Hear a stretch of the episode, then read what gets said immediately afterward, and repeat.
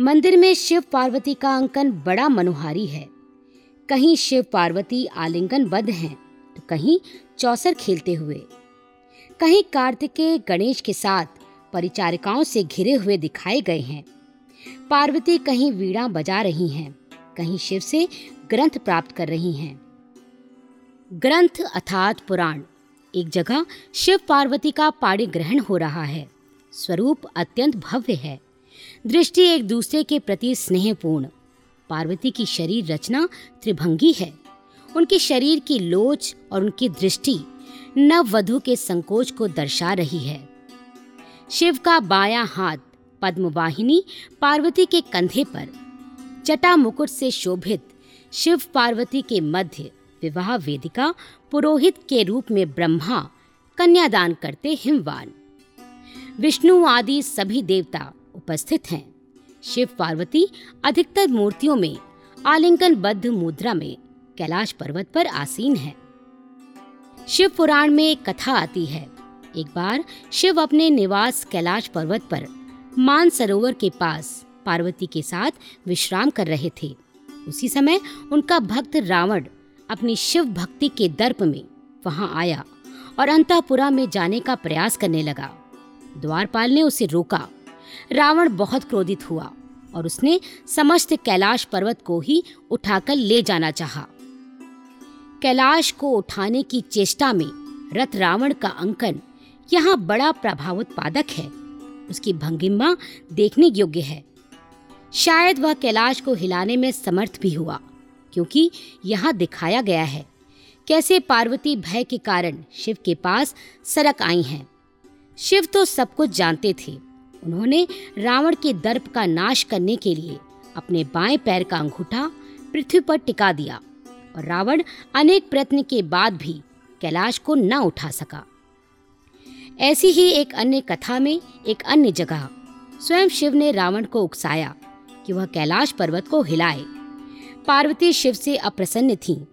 शिव चाहते थे कि वह उनके समीप आए। रावण ने पर्वत हिलाया पार्वती भयग्रस्त होकर शिव के समीप आ गई और उन्हें आश्चर्य से देखने लगी कि ये कैसे संभव हो गया। पर्वत हिलाने के श्रम से चेष्टारत रावण की भंगिमा देखने लायक है। यहाँ शिव के चार हाथ हैं। यह अंकन रामेश्वर गुफा में भी है। कैलाश मंदिर में एक मूर्ति और भी बहुत सुंदर गढ़ी गई है। वह है गंगाधर मूर्ति। गंगा की मूर्ति दर्शनीय है। दीर्घ, सुडौल मांसल शरीर, तिरछी और सूक्ष्म कटी। सुनियोजित शरीर योजना सब मिलाकर एक दैवीय सौंदर्य का आभास देती हुई। उनकी कमर का ऊपर का भाग स्त्री का और नीचे का भाग बहते हुए जल का आभास देता है।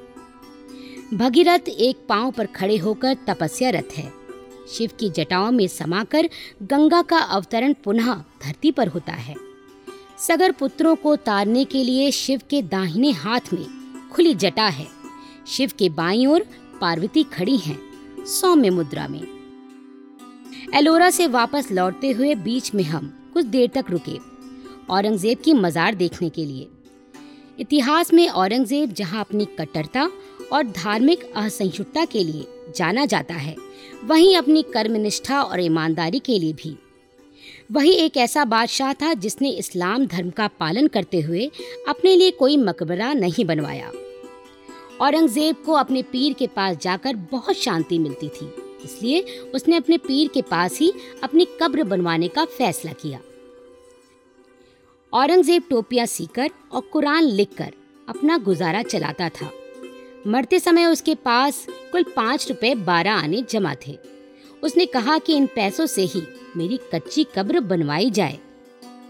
मैंने देखा कि पीर की दरगाह से बाहर की ओर सटी हुई एक कब्र है, जिसके सिरहाने काली सब्ज, यानी श्यामा तुलसी का एक पौधा लगा हुआ है। औरंगज़ेब की तरह उसकी कब्र भी बिल्कुल सादी और आडंबर रहित है। औरंगज़ेब की कब्र देखने के बाद हमने उसके पास ही दौलताबाद का किला देखा। दौलताबाद का किला दुर्ग स्थापत्य और इंजीनियरिंग का अद्भुत करिश्मा है। ऊँची ऊँची दीवारें और भव्य मीनारे, जहाँ से खड़े होकर सैनिक सारी सुरक्षा पर कड़ी निगाह रख सकते थे। किले में पानी पहुँचाने के लिए जिस तरह जगह जगह दीवारें बनाकर पानी की एक एक बूंद को इकट्ठा किया गया और पाइपलाइनों द्वारा ऊपर पहाड़ों तक पहुँचाया गया, उसे देखकर आज के इंजीनियर भी दांतों तले उंगली दबाते हैं। अजंता, एलोरा तथा औरंगाबाद की मधुर स्मृतियाँ। संजोए हम बम्बई लौट आए। स्मृतियाँ जो एच डब्ल्यू लांग फेलो की डेफोडिल्स कविता के डेफोडिल्स के फूलों की तरह थी।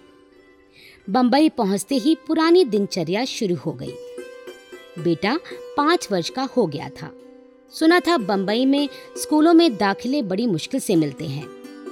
माँ बाप के भी इंटरव्यू होते हैं, जैसे उन्हें स्वयं ही पढ़ना हो।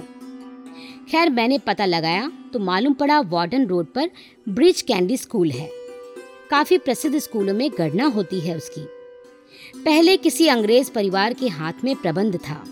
अब किसी जवेरी परिवार ने प्रबंध अपने हाथ में ले लिया है। मैंने समय निश्चित किया और पहुँच गई मैडम के कमरे में। गंभीर मुद्रा में जो मैडम बैठी थी, काफ़ी आधुनिका लग रही थी। मैंने उन्हें बताया, जी, मैं अपने बेटे को आपके स्कूल में भर्ती करवाना चाहती हूँ। बहुत तारीफ़ सुनी है स्कूल की। वह तो ठीक है, पर आपने उसे घर में कुछ पढ़ाया है? मैडम ने पूछा। जी, अंग्रेज़ी की वर्णमाला ये जानता है। ए से लेकर जेड तक लिख लेता है। मैंने बड़े ही आश्वस्त स्वर में कहा। Okay okay. Baby, come here. Let me see what have you learn at home madam ने अमित की ओर मुखातिब होकर कहा, अमित बेचारा कुछ समझ नहीं सका। हम तो घर में हिंदी की बातचीत करते थे। हमारे घर में अंग्रेज़ी में बातचीत होती ही नहीं थी। वैसे सुना अवश्य था कि बंबई में छोटे छोटे बच्चे भी अंग्रेज़ी बोलते हैं। मैं अमित के एडमिशन के बारे में शंकित हो गई। अब मैडम ने मुझसे कहा you see your child can't understand a word of English he does not the meaning of come and go even how can I admit him मैंने सोचा बच्चे ने अंग्रेज़ी नहीं बोली। माँ ने भी हिंदी में ही बात की। तो शायद मैडम मुझे गंवार, बेपढ़ा लिखा समझ रही हैं। इसलिए मैंने इस बार इंग्लिश में बात की। पर मैडम ने फिर भी कहा नो यू डोंट अंडरस्टैंड मुझे बहुत क्रोध आया। मैं तैश में बोली, आप मुझे लिखकर दे दीजिए। कि आप इसे इसलिए नहीं ले रही हैं क्योंकि यह इंग्लिश नहीं समझता है। इस पर मैडम ठंडी पड़ गई। कहने लगी, ठीक है, मैं इसे एडमिट करती हूँ। किंतु छह महीने के अंदर इसने इंग्लिश बोलना पिकअप नहीं किया तो फिर मैं लाचार होंगी। मैंने सोचा बात बढ़ाने से कोई फ़ायदा नहीं। मुझे अपने बेटे पर विश्वास था और वही हुआ। न केवल वह एक साल के अंदर इंग्लिश बोलने और समझने लगा, बल्कि उसने पढ़ाई में डबल प्रमोशन भी लिया। उस दिन ऑफ़िस से लौटकर ठाकुर ने बताया कि गोपाल जी आज ऑफ़िस आया था। मैंने कहा, बड़ी हिम्मत है उसकी। हाँ मेरे कमरे के दरवाजे पर लाल बल्ब जल रहा था। इसका अर्थ कितना गंभीर है। सब जानते हैं कि भीतर हॉटलाइन पर किसी के साथ कोई खास बात हो रही है या कोई खास बैठक चल रही है। खुफिया बैठक तभी लाल बल्ब जलता है और तब वहाँ किसी का भी आना मना होता है। चपरासी ने रोका नहीं। मैंने पूछा, रोका था? चपरासी ने तो यहाँ तक कहा था कि उसकी नौकरी खतरे में पड़ जाएगी। मुलाकात एक मिनट क्या एक सेकंड के लिए भी नहीं हो सकती। पर तुम गोपाल को जानती तो हो कितना बेशर्म और चिपकू आदमी है। क्यों आया था? मैंने पूछा, किसी शोरूम का उद्घाटन होने वाला है। उसी का कार्ड देने आया था। अरे, उसे तो किसी के भी हाथ भिजवा सकता था? या फिर आपके चपरासी को देकर जा सकता था? हाँ वह दे तब ना। वह पट्टा तो बैठा रहा, जैसे आमरण अनशन पर बैठा हो। कहने लगा, साहब के हाथ में ही दूँगा। और एक घंटे बाद जब मैं बाहर निकला, तब मेरे हाथ में पकड़ाकर ही माना। कहने लगा, किसी के हाथ भी कार्ड आपको भिजवा सकता था, पर खुद आया हूँ। आपको निमंत्रण देने के लिए, खास आपको बुलाने के लिए। आइएगा ज़रूर, भाभी और बच्चों को भी लाइएगा। तो आप क्या जाएँगे? मैंने पूछा। तुम भी क्या बात करती हो? ठाकुर बोले, मैं और जाऊँगा। इतवार की शाम थी, हमारी अपनी शाम। पूरे हफ़्ते में मुश्किल से तो एक शाम मिलती है, जब सब साथ रह सके। गोपाल के वहाँ ना जाने का फैसला तो हो चुका था, पर फिर भी ठाकुर के दिमाग में कुछ उथल पुथल हो रही थी। मैं जानती थी, मैंने पूछा, क्या बात है? कम वक्त निमंत्रण पत्र के टुकड़े कर उसी पल फेंक दिए थे। फिर भी एक एक शब्द जैसे दिमाग में जमकर रह गया है। मैं साड़ी पर कंधे के पास पिन लगाती बोली, नहीं जा रहे हैं। बस बात खत्म। चलो, इस बहाने हम साथ साथ बाहर तो निकले? तभी अमित बोल पड़ा, क्यों पापा? हम लोग जब नहीं पहुँचेंगे तो गोपाल अंकर खुद आ जाएँगे हमें बुलाने। तब मैंने सोचा बच्चे चाहे छोटे हों, बड़ों की बात पर कैसे कान लगाए रहते हैं। जानबूझकर नहीं अनजाने में ही सही। बातें जो घर में होती हैं, बच्चों के कानों में पड़ती ही हैं। आने दो अगर आते हैं। आए और देखें, ये बड़ा सा ताला दरवाजे पर लटकता हुआ। ठाकुर ने ताले को खिलवाड़ करते हुए उछाला। तभी अमित से एक भूल और हो गई। बच्चा ही तो था। बोला, क्या पापा, हम गोपाल अंकल से डरकर घर से भाग रहे हैं? ठाकुर का चेहरा एकदम तमतमा गया। यही गृहस्थी है और यही जीवन है। अभी पल भर पहले लग रहा था कि शाम अच्छी गुजरेगी। मैंने व्याकुल होकर ठाकुर को देखा। क्या बोले तुम, अमित?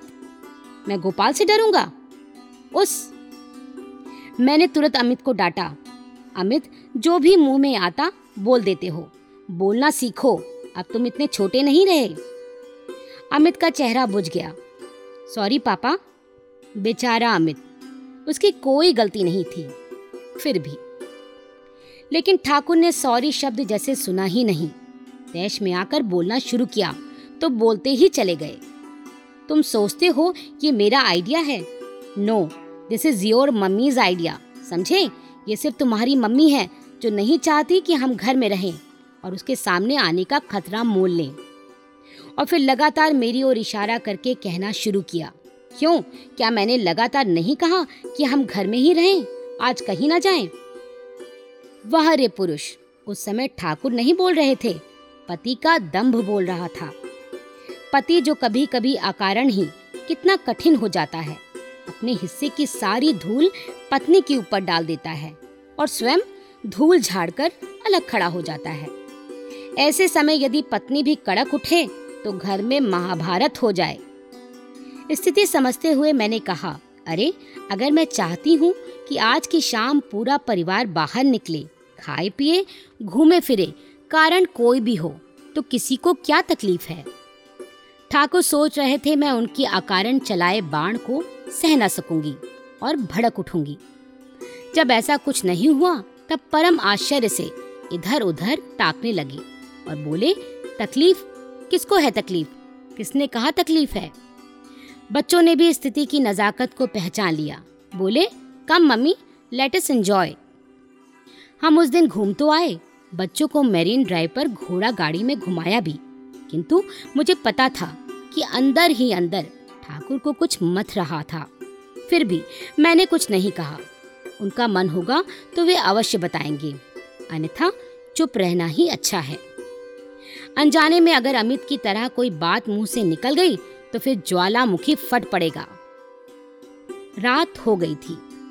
मैं घर के कामकाज निपटा कर जब बेडरूम में पहुँची, तब तक ये सो चुके थे। मैं भी लेट गई, थकी हुई थी। लेटते ही नींद आ गई। कितना समय बीता, जानती नहीं। अचानक आधी रात को नींद खुल गई। धीमे से नहीं, हौले से नहीं, अचानक खुल जाती है मेरी नींद। जब घर के किसी कोने में कोई आशंका, चमगादड़ की तरह औंधी लटक रही होती है तो भय से अपनी दोनों आँखें खोल दी। सुना? कटकिट कटकिट। मेज पर रखी अलार्म घड़ी के रेडियम लगे आंकड़े और सुइयाँ अंधेरे में चुपके चुपके चमचमा रही थी। घूम कर देखा ठाकुर बिस्तर पर नहीं थे। मैं हड़बड़ा कर उठ बैठी। सोचा, कहाँ गए होंगे? उठकर ड्राइंग रूम में आई तो देखा काम में लगे हैं। मैंने कहा, रात के तीन बजे हैं। क्या नींद नहीं आ रही है? कब से जाग रहे हो? पता नहीं, इन्होंने हौले से कहा। लेकिन क्यों? मैंने पूछा, मुझे अमित की बात भूल नहीं रही है। ठाकुर बोले, गोपाल जी वाली बात? मैं फिर बोली हाँ ठाकुर ने उत्तर दिया। तो इसमें ना भूलने की ऐसी क्या बात है? अगर तुम सोचते हो वह गलत काम करता है और छिपाने के लिए ही तुमसे दोस्ती बढ़ाना चाहता है तो उसके पीछे लगा दो अपने किसी ऑफिसर को। सब बात सामने आ जाएगी, मैंने सुझाव देते हुए कहा। वह तो मैंने जाने कब से लगा रखा है। परेशानी ये है कि उसकी आदतें कुछ कहती हैं। फाइलें कुछ कहती हैं। इन्होंने उत्तर दिया। क्या कहती हैं फाइलें? मैंने धीरे से पूछा। यही कि वह हिसाब किताब में कुछ ज़रूरत से ज़्यादा तेज है। अपने सब कागज़ बही खाते कैश बॉक्स के इतना क्लीन रखता है कि एक रुपए की हेरा फेरी भी पकड़ में नहीं आती है। बुक्स के हिसाब में जितना टैक्स बनता है, वह बराबर भरता है, ठाकुर ने समझाते हुए कहा। यानी जो कुछ भी गोपाल के पास है, वह सब डिक्लेयर्ड है। व्हाइट है ब्लैक कुछ भी नहीं है। मैंने हैरान होते हुए पूछा। फाइलें तो यही कहती हैं, जबकि उसका बर्ताव, उसका बिहेवियर कुछ और कहता है। ठाकुर ने फिर अपनी बात दोहराई। फिर तो मैं यही कहूँगी कि तुम्हारा अहम टकरा रहा है कि तुम्हारी इंट्यूशन लत कैसे निकली, या फिर ये तुम्हारा वहम भी हो सकता है। मैंने कहा मेरी छठी इंद्रिय मुझे कभी धोखा नहीं देती हैं। आज तक तो इसने धोखा दिया नहीं है। तो फिर एक काम करो, इंसान की ज़िंदगी बड़ी पेचीदा चीज़ है। सही काम करने के लिए भी सही वक्त का इंतज़ार करना पड़ता है। मगर वक्त ही सही ना हो तो सही काम भी गलत हो सकता है। इसलिए चलो और सो जाओ। जब गोपाल को निश्चय हो जाएगा कि तुम सारी बातें भूल चुके हो और उसके अब तक के व्यवहार से चिड़े नहीं हो तो वह स्वयं ही लापरवाह हो जाएगा और कहीं न कहीं पकड़ा जाएगा। मैंने इन्हें समझाते हुए कहा सुशी यू आर ग्रेट इतनी सी बात मेरी समझ में क्यों नहीं आई? ये सही है। इस समय वह ज़रूरत से ज़्यादा चौकन्ना है। Sushi I love you Thakur ने प्यार से मुझे देखते हुए कहा, क्या? वही पिटी पिटाई बात?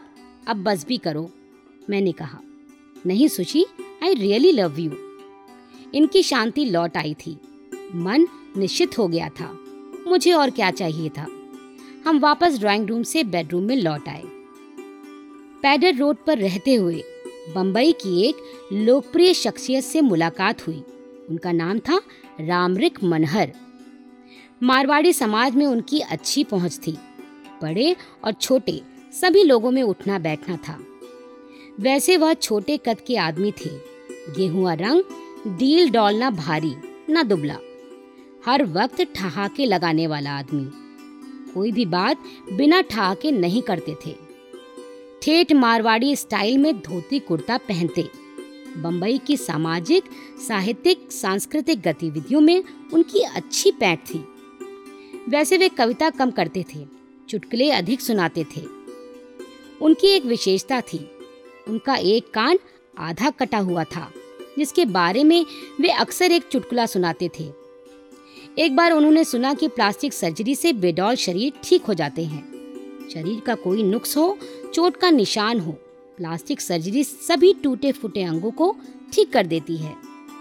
सो एक दिन मनहर जी पहुँच गए एक प्लास्टिक सर्जन के यहाँ।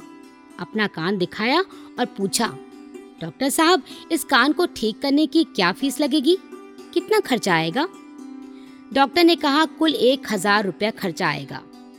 ऐसा करिए, पाँच सौ रुपये मुझे दे दीजिए और दूसरा कान भी आधा काट दीजिए। मनहर जी ने ठहाका लगाते हुए कहा। मनहर जी को अंग्रेज़ी नहीं आती थी। फिर भी यदि कोई अंग्रेज़ी में बोलता था तो कोशिश ज़रूर करते थे, अपनी टूटी फूटी अंग्रेज़ी में। अपनी बात का सही मतलब समझाने की। एक बार सुना मनहर जी की पत्नी कई दिन से बीमार है। वे हमारे घर अक्सर घूमते फिरते आ जाते थे। एक दिन आए तो मैंने पूछा, Manhar ji how is your wife Manhar ji, आपकी पत्नी कैसी है? Something is better than nothing फटाक से उनका जवाब था। उनका तात्पर्य था कि पहले से अब ठीक हैं।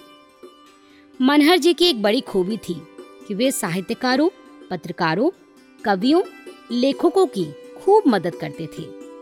बाहर से कोई लेखक या कवि आ भर जाए और मनहर जी को पता चल जाए। बस उनके रहने, खाने, ठहरने का सारा इंतज़ाम वह करा देते थे। कोई अजनबी कवि बाहर से आए और बम्बई जैसी नगरी में बीमार पड़ जाए तो उसकी देखभाल, उसके खाने पीने का इंतज़ाम, उसे अस्पताल में भर्ती कराने का प्रबंध, सब मनहर जी अपने सर ओढ़ लेते थे। बिना किसी प्रलोभन के मरीज़ को दवा, फल आदि पहुंचाते। बिना किसी प्रत्याशा के एक दो दिन नहीं, महीनों तक ये सिलसिला चलता रहता। जब तक वह स्वस्थ होकर अपने घर न चला जाता, तब तक मनहर जी की ज़िम्मेदारी खत्म नहीं होती थी। मेरे पति को वे भाई साहब कहते थे।